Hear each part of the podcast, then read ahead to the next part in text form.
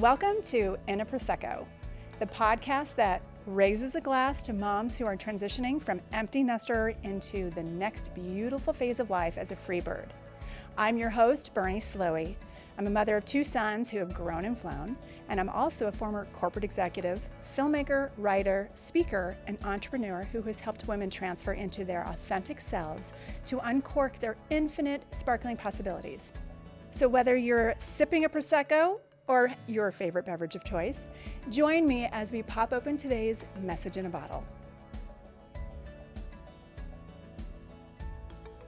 Hello and welcome to another episode of In a Prosecco. I'm your host, Bernie Slowey, and I have my Prosecco bottle here to see what the message of the day is. Oh, I love that sound. Today, we're going to be talking about the stages and phases of empty nest syndrome. What is the truth serum going to reveal today? Well, first, what is empty nest syndrome? Because I found out that it is actually not in the D S M five, which is the Diagnostic and Statistical Manual of Mental Disorders. It is not a clinical disorder. It is considered an emotional change because of a transition in the life, and that this is what I found on Psychology Today. So I wanted to share this with you. Empty nest syndrome refers to the distress and other complicated emotions that parents often experience when their children leave home. So the empty nest syndrome that many parents and of adult children experience is not a clinical disorder or diagnosis. It reflects the emotional ambivalence of a normal life transitional period.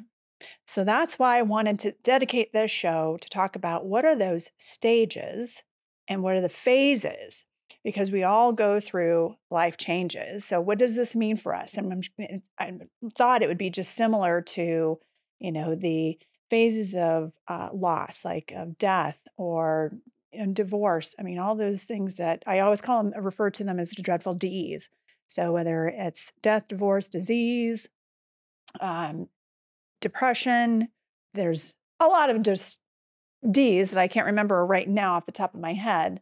But because this is seen as a syndrome, the interesting thing I found is that with the stages that we all experience and change are all going to be similar. But I wanted to give you five to recognize in those stages, and then we'll review the five phases. All right, so what's the first phase of an empty nester? Well, there's the buildup, right? So the first stage is the anticipation, you know, your oldest. And, and this is even for, you know, however, if you have multiple children, we're going to go through this multiple times. But the oldest is the one that we're going to first experience when the baby flies the coop. So what does that mean and what does that look like?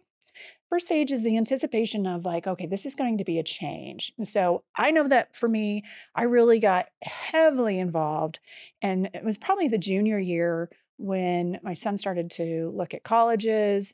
You know, they're going through prepping for A C T, S A T tests, which I understand is now not even necessary, but it's talk about what happens after graduation. And so there's also the planning of, you know, with prom, graduation. And so it, this highly anticipation or highly anticipated graduation celebration, but also what does that mean for getting ready for when your child decides to move? And again, it doesn't have to be college.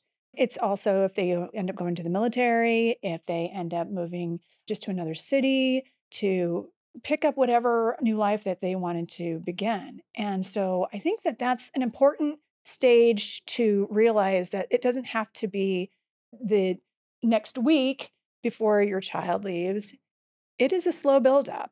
And so to recognize that the anticipation is the first phase. Second or stage, second stage is the actual departure.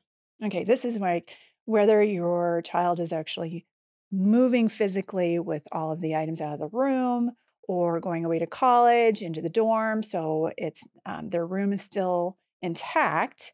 The funny thing that I, I also noticed that when my son uh, oldest was moving out, My younger son actually was really excited about like, oh, well, our oldest ended up moving to the basement because it was his way of being able to have independence asserted, right? So he moved from his childhood room into the basement to have more freedom. And then our younger son, which we th- thought was going to be all excited about moving to the basement until he realized that he would have to move his stuff. But the thing is, I noticed that with the actual departure, moving in to the dorm was a big, exciting thing to drop off our son and be able to tell him goodbye and see the campus. And I remember that it was definitely tears as we were driving away, realizing that room is empty when I go home. And it's going to feel different for not only me, my husband, and for our youngest, whose older brother is also gone. So that's another episode from the perspective of everyone involved, but it is something that will be an emotional release at the same time of the departure and the, and the excitement of it, but there's also that sadness, right? We'll get to that with the phases. So then the, the next stage is the actual grief of realizing, okay, now you are in this different dynamic with one of your children being gone. And so what does that look like? Well, the schedule could change, obviously, with the relationships that we have with the remaining children and the focus that you might have on on them. And our son, our youngest, who was still at home, said, this really sucks because now all the attention is on me. So it was like a hyper microscope on him. And I think a little bit of it was the grief that was playing out, particularly for me, like not having both my sons together. And so our youngest was kind of like, he wasn't thrilled, honestly. He couldn't wait to be able to either go and visit our son, who was just really down the road. We were in Colorado at the time. And so he was at C U Boulder. And so that was a forty-five minute drive. And so our youngest definitely was excited to whether our oldest would come home versus whether or not he wanted to go and visit his older brother. And so, but the grief part was very real. I felt like it was definitely this loss a little bit, you know, and even though he would come home on a regular basis. So, but grief is something I think that we all will experience in some way, and how we experience it, because I can tell you that my husband was actually thrilled. And that's why the whole concept of really having this mindset change from this empty nester to becoming a free bird. So people, we're all different. We're all going to handle grief differently. And as moms, I know I wear my emotions on my sleeve. So if I'm going to cry, I don't hold back. And I think for my husband, it was just a different way of processing. The idea for him for grief was different from his own departure from his household. And for me, I couldn't wait to leave home at eighteen. I was very excited to get started. And that was the case for my oldest. He actually wanted to leave when he was turned eighteen. And that's why he moved to the basement. So grief is going to show and, and appear differently. And, and that's healthy, I think, to just feel it. So when I would share with people like, yeah, I'm feeling the feels.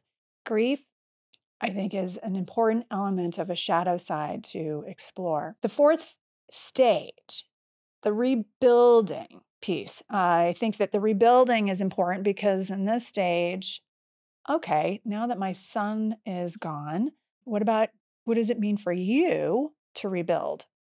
And I think it's the rebuilding of, the, you know, now you're not just worried about what is, you know, both kids getting up and getting ready and doing the best that they can in school. You've got your oldest. I did. I had my oldest, and I was always wondering, like, is he going to class? I'm not able to, to know whether or not he's actually attending his classes. And again, looking at my son kind of being the major focus of my attention. And so the, I realized that the rebuilding stage also has an opportunity to like, well, what does that look like for rebuilding my schedule and my interests? So I think it's an important thing for you to embrace the rebuilding stage of how does the dynamics shift? And that can be also an exploration of, you know, for us, dinners never were typical. It was always scattered based on what their schedules were. So we actually had more opportunity to reconnect with our younger son.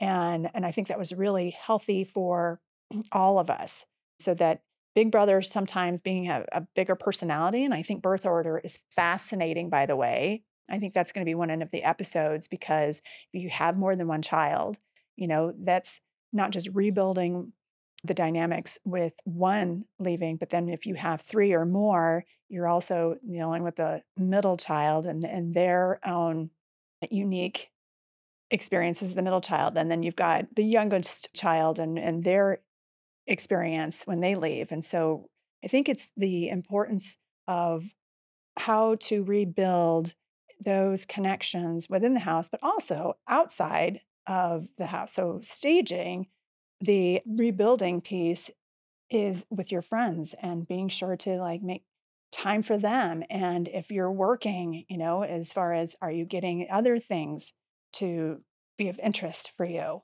whether it's hobbies, or does that make more time then for you to actually take more vacations? It totally depends on what your circumstances are. But that rebuilding is also going to be about reinventing. And I'll talk a little bit more about that as the phase. The fifth stage is acceptance. This piece I found interesting, because the acceptance of when our oldest went off to college, then COVID. So our oldest actually had to come back home. So the acceptance of like when things change, well, that means in every way. So the acceptance, I think, was the part where for me, I really wanted to, once I adapted to not seeing my oldest every day, then having him come back, well, he'd already had a taste of freedom. He'd already had a taste of freedom. And now coming home, that was a different dynamic. And so even for all of us, and during COVID, I was just so thankful that, you know, the boys ended up having an opportunity to reconnect again, and that they had each other for COVID. But for my husband and I, it was kind of one of those, okay, we we had all this anticipation. We've done this whole departure, the grief, and then rebuilding to understand, like, what is my relationship with my youngest, with my husband, and my community, and my friends, and what I'm doing to, to reinvent myself. But then reconnecting with my oldest after he already left and came back home. That was that was interesting. So I think acceptance becomes whether or not in the circumstances of COVID and the pandemic, when they come home for the holidays, when they come home for summer, you know, that's a whole nother, you know, that, because then they leave again.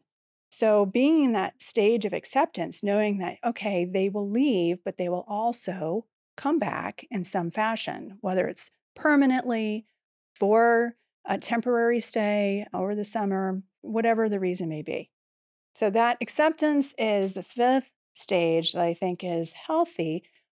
But there's also the symptoms that we look at and how are we dealing with those stages. And that's the next segment, the five phases of empty nest syndrome. But first, a sip, or maybe a big old drink and another pour. And I still just love the bubbles. All right, so talked about the stages, talk about the phases of empty nest syndrome. The first phase, I can tell you, I was definitely sad. And I also felt there a sense of not the sadness of so much of my son leaving, but I think it was more of the emotions that I had been suppressing, and that the, the loneliness that came from not having that connection with my oldest on the regular basis. So I actually realized that it was more about how I was feeling, probably unresolved childhood issues that really surfaced. And it really presented itself when my youngest left for college. And so I think that the phase that we start to emotionally feel, because I think there's a body, mind, heart, and ultimately spiritual processing that we go through. So with that emotional phase, of sadness and loneliness, the, the distress of not having the family unit together. And, you know, are we really truly prepared because of all that we poured emotionally into our families and, and the sacrifices that we make? The second phase is that loss of identity as the mother of our children who we've nurtured. I mean, you know, for all those eighteen years, we push them out, and, you know, all those hormones are raging when we are having, you know, we're pregnant and having our babies. And this is, you know, whether you've actually, you know, given birth or if you've adopted, you know, you have this person in your life for eighteen plus years. And so there is definitely this, who am I when I'm not mother to this child or my children? So the loss of identity a little bit is this, you know, when I have been doing so much for them and now they're not even here, so what is next? And I can tell you that what, what I did is with my girlfriends, when both my sons were off for their freshman year, we actually would come together and box up little care packages for the holidays. And the first one was Halloween, and then we did one for Valentine's Day. But it was like a way to stay connected as a mom, but also to separate myself where I wasn't, you know, like, oh, you have to be calling me every day. Because the loss of identity of being mom didn't mean that I wasn't mom because I was finding out how they were doing. It was more of this, you know, I, I can trust that they're doing very well on their own. And I think that that's part of the, the third phase is the anxiety that we feel. So who am I as this mom? And now that has shifted a little bit. I'm still a mom, but what is my role for my children when they leave? So the anxiety of like, okay, there's a loss of control here. I'm not sure if, you know, is Mary or Jimmy going to class? How are their grades? How are they doing in boot camp?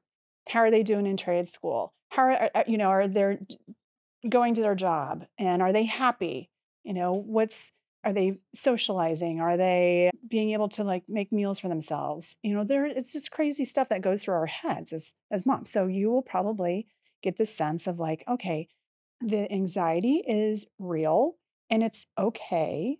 Now allow for yourself to feel it, because there's going to be a different phase or symptom that you feel. And that is definitely the physical symptoms, because what we think about, we bring about. So whatever the distress and the anxiety that we're feeling in our heads, we're going to start feeling it in our body. So whether or not you're sleeping well or that you aren't eating the same, you might decide that, you know, that's comfort food, or it may be that you're not, you don't have an appetite whatsoever, or, you know, there's always a liquid medication or whatever it is that just gives us the recognition of, okay, something, I'm not feeling right. I'm in, like sleepless or whatever the case may be. Just pay attention for your well-being that if your physical symptoms are saying something, it's the emotional and whatever your thoughts are that are also giving attention to um, making sure that you're taking care of yourself. So the fifth phase, I would lump it actually because it's a little bit of the marital along with the reconnection. So like the stages of rebuilding, I think the phases is that it's very normal for us to start looking at, you know, my husband, is he the same person? He's not the same person that I married, certainly, because we've spent however many years together because of children. We've put a lot of our attention into our children. And if he, if he's not the same, am I the same? Well, no, I'm not the same. I'm the different person. I've grown and I've expanded. And we've been through so much with our lives, watching our kids develop and grow, and however they experienced school, with sports, academics, music, whatever the case may be. I mean, we also had to go through a lot of focus on our kids in school because of the learning differences that we discovered. And so that was something that, you know, I became so vigil vigilant about, making sure that, you know, are they getting the support they need to thrive and succeed in school.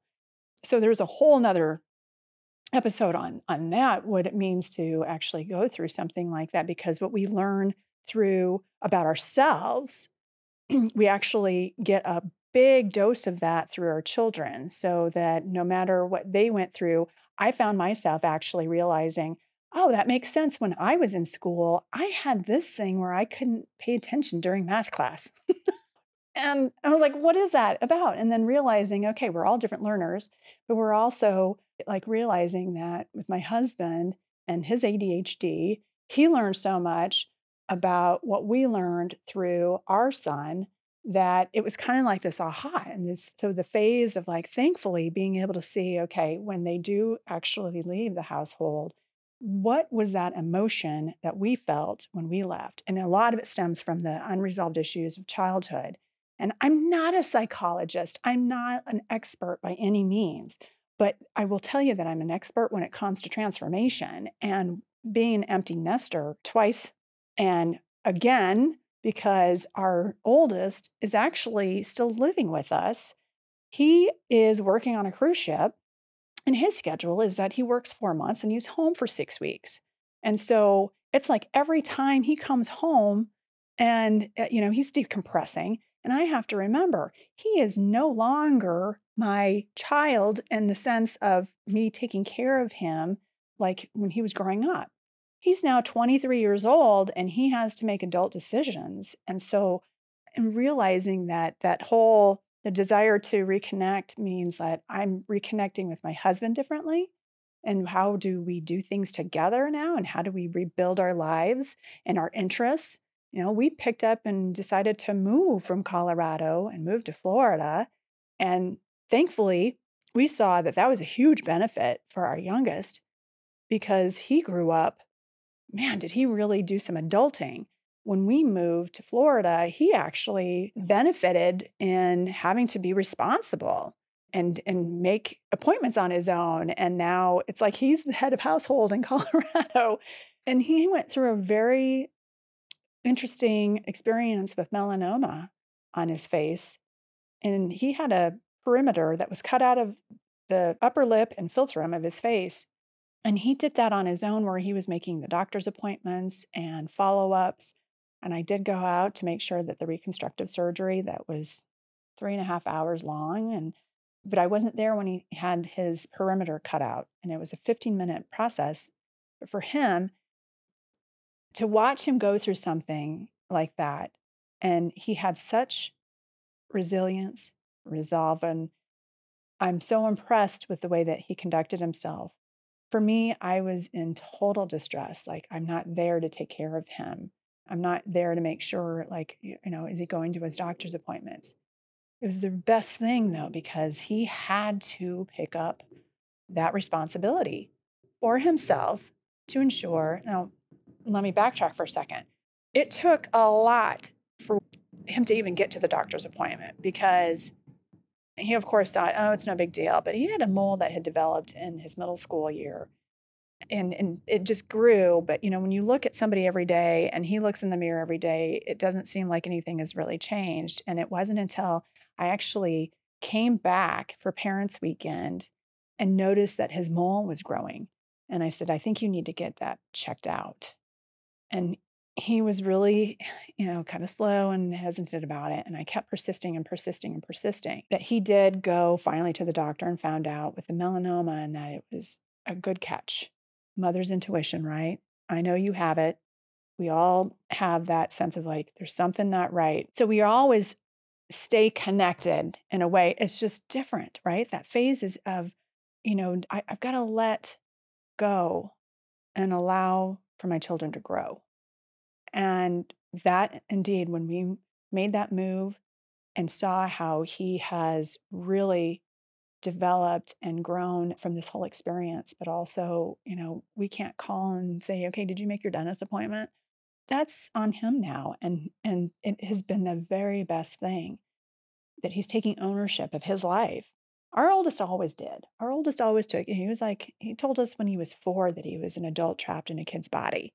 I mean, this is an old soul that was like, I'm ready to move. And as soon as I turn eighteen, I'm moving out. Thankfully, he stayed in the basement and waited until college to leave. But our youngest, I think he would have stayed home unless there was a reason to leave. And that's why sometimes we have to recognize that that phase of reconnecting is that release is so critical, because who they are when they come back, that's a different relationship. And it, it is actually beautiful. It's the phase of life that is the, you know, the circle of life. You know, I've seen The Lion King, and we know that it's important. This, this is what we signed up for. And then I know that in other civilizations over time, you know, it, it is, I think, an interesting thing, this nuclear, this concept of the nuclear family and the immediate, you know, mom and dad and the kids. Well, in many cultures, when I was in India for my film project, and, you know, they have multi, um, the, the and also multi-generations that will live in the same household. And it's a financial reason, but also as much as, hey, that there's, an, they don't have the same, you know, elderly care. So the families, it's a really unique, I think it's a brilliant thing, actually, that the, the grandparents take care of the young ones while the parents are working. And, and I think that is a, a cool concept, honestly. My mother watched our oldest son, Nick, for a year, first year of his life. And we didn't expect to, I, I didn't have the best relationship with my mother. So then when she agreed to come live with us to watch our oldest son, it was like she was a better parent as a grandparent. And I will always appreciate that. She, she didn't know how to probably be a mom. But man, that first year of Nick's life was the best year he probably could have ever had. She doted on him and took care of him like no other person I can imagine. She, she was the best caretaker. So we were very fortunate. And at the same time, I, I realized that the, the next phase that I don't talk about necessarily in this episode, but as part of that, the acceptance, I think, is important to realize that we may not be the same parent when our kids are going and leaving at eighteen or whatever age, whatever circumstances that bring them back, right? That this is the time in our life as an empty nest, an empty nester, to go into that mindset of a free bird. Means that whatever amount of years that we have before we become a grandparent is going to make also a huge difference in our relationship that we form with our children when they do return to the nest, and that they're looking to us, to you, as the role model for how, how am I to be as an adult in the world. So if they're anxious to move into their phase, I think it's a pat on the back to you for doing such a good job that they're actually excited about their next journey, their next adventure, their next chapter. And that gives you the opportunity to do the same. This is a new journey and this part of life that is exciting, so that whatever it is that you're creating, whether you're like putting, refocusing back on your career, or you're actually looking at a new career, like I did. You know, we moved to Florida for re-inspirement, not retirement. It was like, okay, we did this because it was like the necessity of making sure that we have income and their financial stability for our kids. It is just something that now we can like, okay, do something that is actually meaningful to us, and and so that we have that focus completely on on our what we need for fulfillment, not because all the attention of our kids getting what they need. I also think that when we move into this phase, this final phase of this reconnection, whether it's with your spouse, with your friend, with other family members, you know, I think the reconnection is the ultimate when it becomes the focus on you. What do you need? What do you want? Who are you? And where do you want to go? Are you living your life purpose? Because there's no better opportunity than now. and your children are going to thank you for it because you become the best role model possible for permission to grow and also to glow. You get a glow up opportunity right now, assessing where is my mental health? Where is my body and physical health? Interestingly, you know, going through body changes and the stress and the anxiety, well, you know what? Thank you, menopause, because that seems to be another change that we go through around the same time, is becoming an empty nester. So maybe that's the opportunity to see ourselves as the free bird when we're able to allow for our children to grow. So the distraction of like, how are they doing? Are they calling? That we're not caught up in their emotions, right? So that the, they have the ability to start and prepare, because one day they're going to have their own children. And then we get that second chance of parenthood in a sort of way, like my mother did with, with our oldest son, Nick. And that, that life can get really even better. So when life was loud, when the house was full, well, this is the part where if it gets quiet, embrace that opportunity for that inner journey of exploration, self-discovery, reinvention.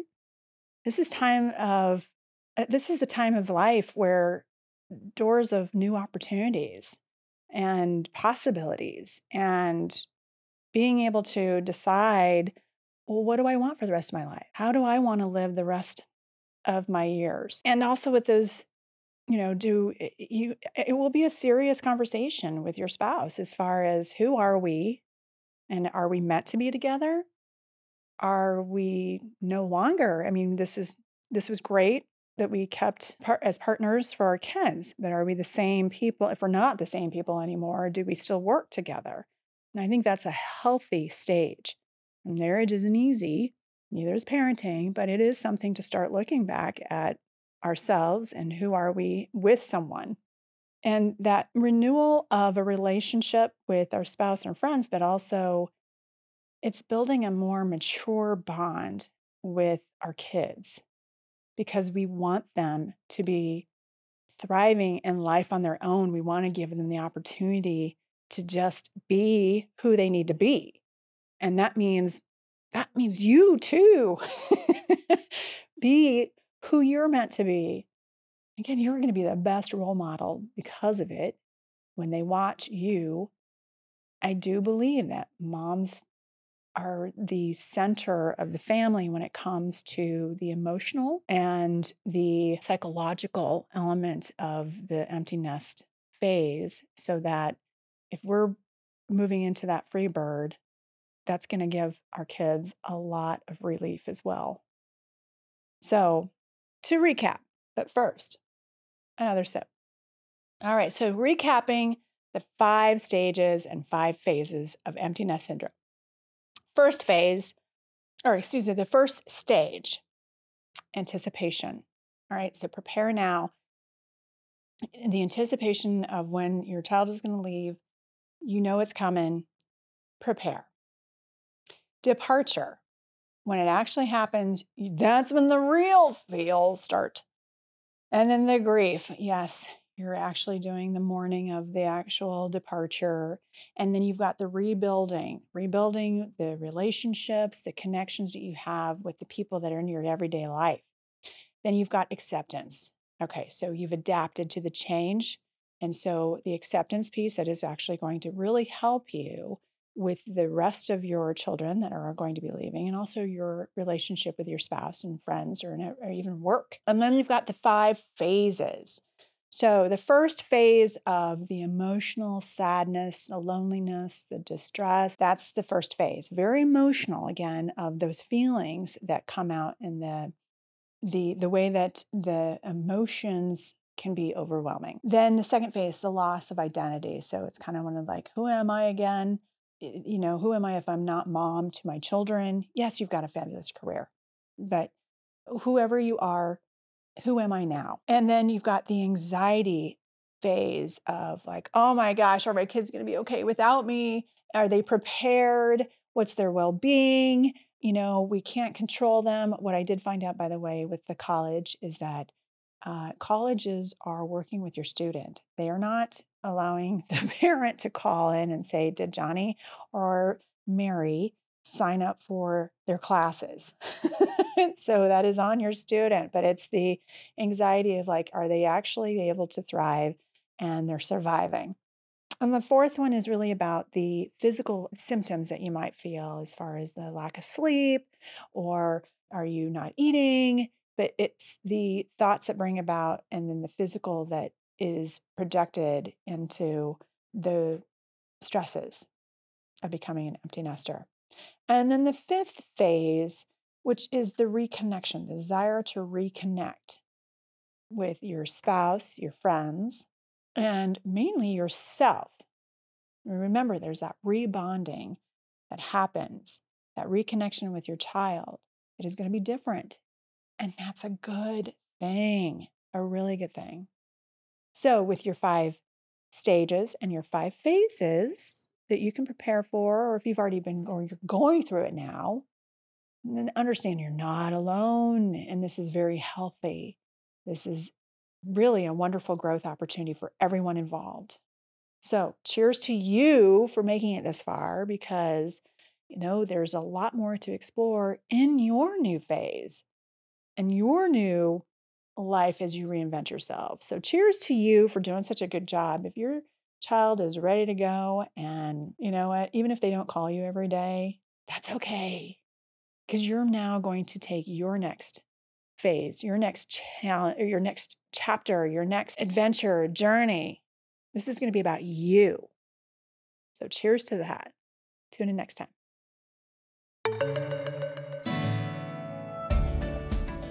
If you enjoyed this episode of In a Prosecco, be sure to subscribe so you're notified when a new episode is posted. Rate and review the show, and please do comment and share ideas for topics that are important to you. A friend who cares is a friend who shares. Here's a toast to you on your re-inspirement journey. Cheers.